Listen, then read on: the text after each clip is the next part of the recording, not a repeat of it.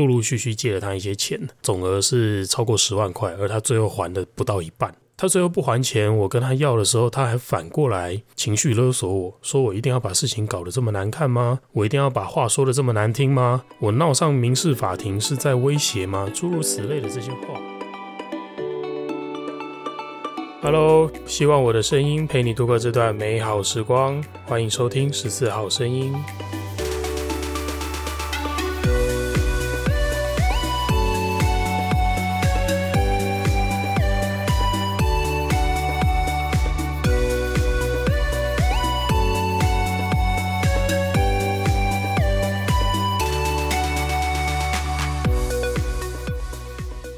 嘿又是我。今天要跟大家聊的主题是：不要借钱给别人，说什么都不要借。好，这一集呢，完完全全就是因为我自己个人发生了一个悲剧啊。好久没录音了，结果一录音就是这种惨剧。好好的跟大家交代一下我发生什么事情了。那听这个标题，大家应该也都不难猜到，就是我借钱给某个人，然后我要不回来。那这件事情呢，其实如果真的它只是单纯钱上面的损失哦，它其实对我的心理打击不会那么的大。那到底为什么这件事情就光借钱要不回来这件事情让我心里这么的不舒服？其实我觉得真的是蛮难受的啊，这个感觉。在 IG 上面也有分享我发生的这件事情，那其实我得到了很多很多的回应，我发现。蛮多人也发生过类似的事情，也蛮多人给了我一些建议或者他们自己的看法。那我决定，我觉得我想把这些想法统整起来，然后包括我自己在做借钱这件事情的时候，我的心路历程是什么，我会一五一十的告诉大家，让大家知道说我为什么会借钱给这个人，我为什么要不回来的时候我会难过。难过的点，如果不是钱，那到底是什么？难过的点在哪里？以及我透过这件事情，我学到了些什么？而我未来再遇到有人要借钱的时候，我会怎么做？希望我的经验能够对有这些困扰的人，能够对大家有些帮助。如果你对这样子的议题有兴趣的话，我们接着往下听看看吧。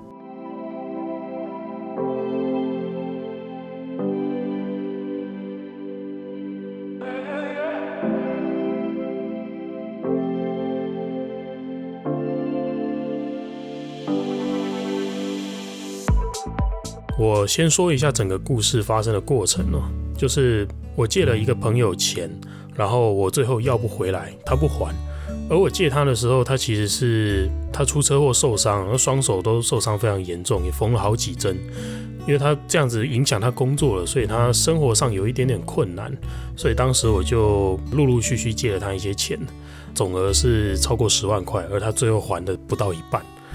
那最后他最后不还钱，我跟他要的时候，他还反过来情绪勒索我，说我一定要把事情搞得这么难看吗？我一定要把话说得这么难听吗？我闹上民事法庭是在威胁吗？诸如此类的这些话，我直接口述一下我们最后的对话内容好了。而这个对话的截图啊，到时候我会放在我会放在 IG 上面公布，那大家可以去看看到底发生什么事。当时呢，我们。约定好要还款的这个时间到了，而对方最后没有依约还钱。在这之前呢，其实我已经用，呃，我在借他这笔钱的时候，我已经用 Line，就是在 Line 上面用文字跟对方确认了。我说，这是一笔正式的借贷契约，我需要双方都有共通的意思表示，你认同吗？如果彼此都这样认定，这个契约在法律上是成立的。而且我跟他确认过了，就是几月几号我要收到还款多少钱，他也说好。OK，所以我先完成了这个借贷契约上的意思表示的确认，后续就是等时间到了我要收到钱嘛。那结果啊，时间到了我没收到，而我问他为什么，他说太忙了，来不及汇款。哎，其实光是这一点啊，当时光是这一点就已经构成违约了。其实他剩下有什么任何的理由？我大可以直接让他去跟民事法庭说，我不需要在后面听他讲那么多了。但是我真的也很不想这么做，毕竟是朋友嘛。所以最后我就多给了这个朋友大概二十个小时的宽限期。我说隔天晚上八点我要收到这笔还款，这段话他当时没有回。那隔天晚上八点之前呢，我还提醒过他，结果他说他只能先给我这样子的数字，而这个数字啊，它是远远低于我们约定好要还款的总额，连五分之一都不到。所以我就觉得我不能接受这样子的，这我们也没讲好可以这样子做啊，对，所以我不接受这一点呢，我就觉得你借钱还钱，你自己要有点自觉啊，你什么交代都没有，你什么地方困难也不说，你只说只能给我这样，而且已经超过期限了，什么都不交代，那到底是什么意思？还要我一直这样催，光这一点让人感受就很不好了。所以那时候我就跟他说，你。现在只给出这个数字啊！我之前每次提醒你，你每次都说没有问题，那你这个没有问题到底这些保证到底算什么？你到底没有问题是没有在哪里？你只给我这个数字看起来就很有问题啊！而且我跟他说，在这中间呢、啊，你有困难的时候，宽限期啊、提醒啊，甚至加码，我再借你多一点，那哪一项我没有做到的？你去跟银行借钱看看有没有条件这么好的、啊，而且我还没收利息。他这时候就回我说，他也是领到薪水的时候才知道啊，才知道他还不了这笔钱。这可能是他的意思，可能是说他这一期领到的薪水不如他预期的多了。但是我想也差太多了吧。而且你如果你的工作状态你自己应该清楚啊，如果你的工作状态让你觉得你这个月领到的薪水不会有预期的多，你能不能提早跟我讲一下？你难道不知道你在这个月有一个还款期限吗？所以我就回答说。啊！你领到了薪水才知道你还不了钱，这是我的问题吗？你这样很让我困扰。他说他不是有意要这样的，今天他已经有心要跟我面对，有心要处理了，难道我要把这事情搞得这么难看吗？哎，开始情绪勒索了。我觉得，而且我甚至我自己觉得这还不算难看呢。所以我这时候我接着就回他了，我说闹得难看，难道是我的错吗？我一直在解决你该解决的问题。你的这些话，看看你去跟民事法庭说啊，他们听不听啊？那才叫真正的难看。所以我觉得，我是真的觉得啦，我做了这些提醒，而且我的回应其实还不叫真的难看。那这时候他接着说，你要把这件事情闹上民事法庭，你这是在威胁我吗？我就跟他说，这不是威胁，这哪叫威胁？我们之间的借贷契约讲好了就是这个样子。啊，不然契约就没有意义啦。契约定好了，然后你时间到了没还，啊，我说那你去跟法庭说，结果你说我威胁，这哪门是威胁？当初订契约的时候不就是讲好要这样了吗？而你有困难又不说，答应了又失信好几次，还不止一次，我还有什么方法能够跟你好好解决这件事情？我说你说说看呐，你希望我怎么帮你？到我回他这句话的时候，我是真心的都想着说，如果你有什么困难，你讲出来，我都还可以帮忙，可以提出一些，我们再想办法，我们再重新约定一个还款日期啊，或者是再加上一些利息之类的。反正你有困难你讲嘛，我可以听嘛。结果这时候反而变成他无奈，他回我说，我也跟你讲了，我有多的我就会先给你，如果今天我手头够，我一定会还。那我想说，这不是废话吗？你手头够，你本来就该还啊。你现在重点就是你不够嘛？你不够有什么困难？你也不讲啊？你想要重新约定，不然你自己讲一个时间，你什么时候可以还？你也说不出来。我就觉得那这样子沟通没下文，没结果啊。我就直接回了他一句，我说啊，你要欠过年嘛？帮人帮到现在，我好像我跟你要钱的时候，好像我是一个恶人一样。我真的有这种感觉，这种感觉真的蛮糟糕的。明明是你有困难的时候我出手，那现在你失约了，我催讨，那反而是你要嫌我讲话难听，搞得好像我要逼死你一样啊！反正后面我跟他的对话就是沦为各种鸡同鸭讲啊，反正他就觉得啊，他发生意外受伤，那也不是自愿的啊，我什么废话？好，那他也说，就是我一个女生这么努力，难道我看不见吗？她也很辛苦啊，不啦不啦不啦的，反正。你多努力，我还是真的不知道啦。但我就是没看见你把钱还出来啊！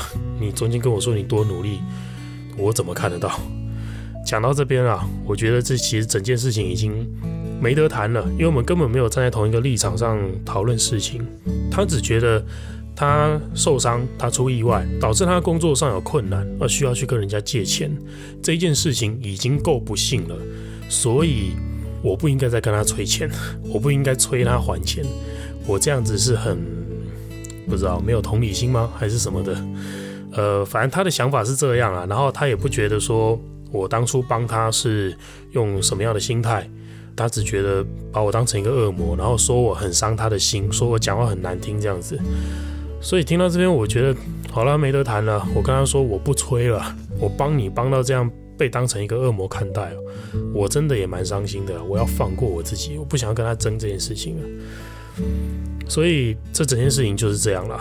那其实啊，回过头来说说我自己的状态跟想法，这不是我第一次借钱给别人，之前我也有很多次零星的一些小钱去帮人家。救急啊，人家周转啊之类的，或者是日常的那些请客约会出钱，我自认我算是大方的人了。我自己本来就不太想要去计较这些，就是在那边算钱啊，谁出多少，谁出多少这样子。我觉得我多出一点点那都还好，反正相处的开心那没有关系。所以像是这些几百几千块那种。小钱啊，有些人说他刚好缺生活费，或者是临时有需要周转一下干嘛的，我只要评估一下金额 OK，我就当做做善事，就像捐钱捐献一样，那当做送你的，我本来就没有打算要回来，那顺便也当做我可以获得一个机会。去看看这个人的人格，去看看他的信用怎么样。我觉得这件事情有这样子的价值，所以我愿意做，而且我不会觉得说这钱一定要拿回来，小钱拿不回来，然后认清一个人，我觉得划算啊。而这也是很多人在回复我的时候给我的建议，就是说你借出去的钱就当做要不回来了。这个我当然懂，我觉得。借小钱的想法就是这样，我过去本来也就一直这样子在执行，就是小钱嘛，借出去就当初要不回来，没差。所以中间有很多像是呃当兵的，后来没有联络了，然后突然跑出来要借钱；我国中同学突然跑出来要借钱，或者曾经一起工作过的伙伴，哎，冒出来要借钱，都是这样子。我觉得我借出去那种几千几千的，我从来都没有要回来过，而这些钱我也真的都没有走心。这部分我觉得我自己心理调试蛮健康的啦，这是借小钱就真的没差。但今天让我觉得心里难受的这件事情啊，我后来仔细去想一想，我发现其实它完全不一样诶，不只是我借出去的金额大很多啊，我还发现其实借小钱跟借大钱的时候，这人的心态是完全不一样的。在借大钱的时候，我的心态是什么呢？首先啊，借大钱对我来讲。它完全不适用于刚刚那一套，我说借出去就当做拿不回来这样子的一个这样子的一个心态，借大钱是完全不适用的。因为你借大钱出去，你怎么可能预期拿不回来？你如果会预期拿不回来，你根本不会借那种几万几万的给人家，而且几万几万是真的可以对生活造成影响的。我就算把它放在那边增加我的安全感，或者是把它拿来添购一些我做创作的器材、设备、软体。都有影响了，怎么可能没影响？所以几万几万那种，我是不会拿来借出去当做拿不回来的啦。那为什么我还会借呢？我觉得借大钱最大最大的一个前提就是我相信对方，我相信他会还，他给我的感觉是他有这个信用的，我才会去做这件事情嘛。否则我又不是傻子，我也不会就是觉得他不会还，然后我还几万几万的这样借他，这很也很没道理啊。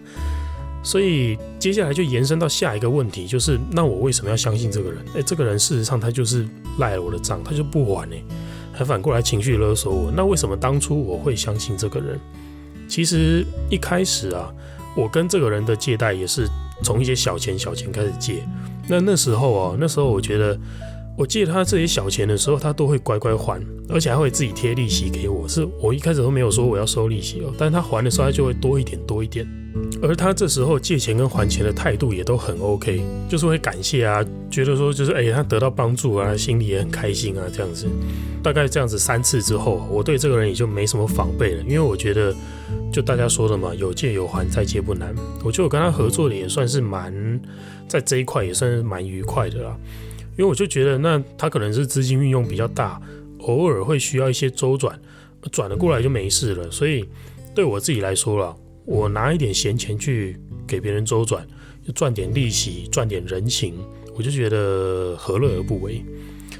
我当时的心态是这样子的，所以这不是什么当做钱送出去，要不回来。我觉得这是基于一定的我跟这个人的借借贷啦，是基于一定的信任关系，它是一种利益交换，就是我钱给你周转，啊，利息跟人情要给我，我们是基于信任在做这样子的交易的。但是最无奈的也就在这边，就是信任啊，它毕竟只是信任，它不是合约。对方是可以反悔的，他可以求情，他可以赖账，他甚至可以消失，这都是可以的，因为我们之间只有信任嘛。这就很像男女朋友交往一样，男女朋友交往，我们建立起这个关系是基于某一种共识，但是任何一方都没有被约束，说你不能背叛或者你不能反悔。那这也正是为什么我这一次遇到这样子的事情，我的心情会这么受到打击的一个主要原因啊。钱拿不回来，我反而觉得它并不是我心情这么差的一个原因。其实最让我觉得受伤的是，我信错人了，这是一种背背叛的感觉。因为钱是小事，如果它只是像投资股票失利一样，你可能会觉得就啊钱砸水里了，没赚到钱，你会觉得心情很哦，没赚钱很可惜。但是你不会有那种被背叛的感觉。可是今天信错人的时候，真的会，就是我原本。相信他会遵守诺言，相信他会心存感激，相信他会看得见我是愿意帮他的人。我觉得我们两个人就是当初讲好了合意，要像嗯，其实就很像交往一样，它是一种情感，这不是钱的问题，就是我们讲好，我们彼此之间有这个约定，有这个承诺，而我相信你会遵守，所以我才借了比较大笔的钱给你。那最后不但对方。背叛了这个承诺，而且我问他的时候，其实我得不到一个得不到一个解释，因为我不知道他的困难点到底在哪里。而我看到他的态度就是有点摆烂啊，然后我就还不出来。我如果还得出来，我就还了。而你现在还跟我讨，你讲话一定要这么难听吗？你不知道我的处境吗？等等的，就是一直希望别人同理他，把自己营造的好像一个受害者一样。他的姿态，他表现出来就是一个受害者一样。这一点是真的让人蛮伤心的啦。我觉得对我来说，我心里的感受就是我被背叛了，而我信了一个人，然后他现在居然对我这个样子，然后我觉得我很蠢。所以啊，经过这件事情呢，我觉得心情难过归难过，该学会的事情还是要学会吧。那我是真的好好的被上了一课，那些要不回的几万块哦。就是当做人生的学费，我现在也只能这样想了，不然可能等到我心情稍微平复一些，我比较有空闲有余力的时候，我还是会走法律途径把这件事情解决了。只是现在我没有那个心思，没有那个心力这么做。那这件事情最后我到底学会了什么呢？总结来说吧，不要借钱给别人，任何人，什么亲戚朋友干嘛的，连要不要借爸妈，我觉得都要再三考虑了。因为像这种基于信任或情感达成的协议，人都是这样。我觉得借钱的时候一张脸，还钱的时候又是另外一张脸了。这次看到的就是这样。其实我过去看到的，应该说我过去也遇到过类似的状况，但过去本来就是小钱，所以我觉得算了，不计较。那我自己的选择就是，我不要再让自己有遇到这样子状况的机会了。我的结论就是，不要再借钱给任何人了。借贷关系哦，只跟银行建立就好，这样子最单纯。好吧，以上就是今天想跟大家分享的内容。希望我们都能够当一个言而有信的人啊，能够让别人安心的信任你，也不要随随便便的被别人利用或背叛喽。希望我的故事能够帮助你获得一些经验，获得一些想法，避免未来发生不好的事情在你身上。如果听完今天的节目，你有任何的心情感触想要跟我分享的话，都欢迎你私讯到我的 IG 账号 Martin 赵十四，我都会认真的看过每一则留言，并且做出回复哦。喜欢十四号声音的话，也请帮我在 Apple Podcast 上面留下五星好评，多多分享我的节目，让更多的人听见。很开心我的声音能陪你度过这段美好时光。十四号声音，我们下次见喽，拜拜。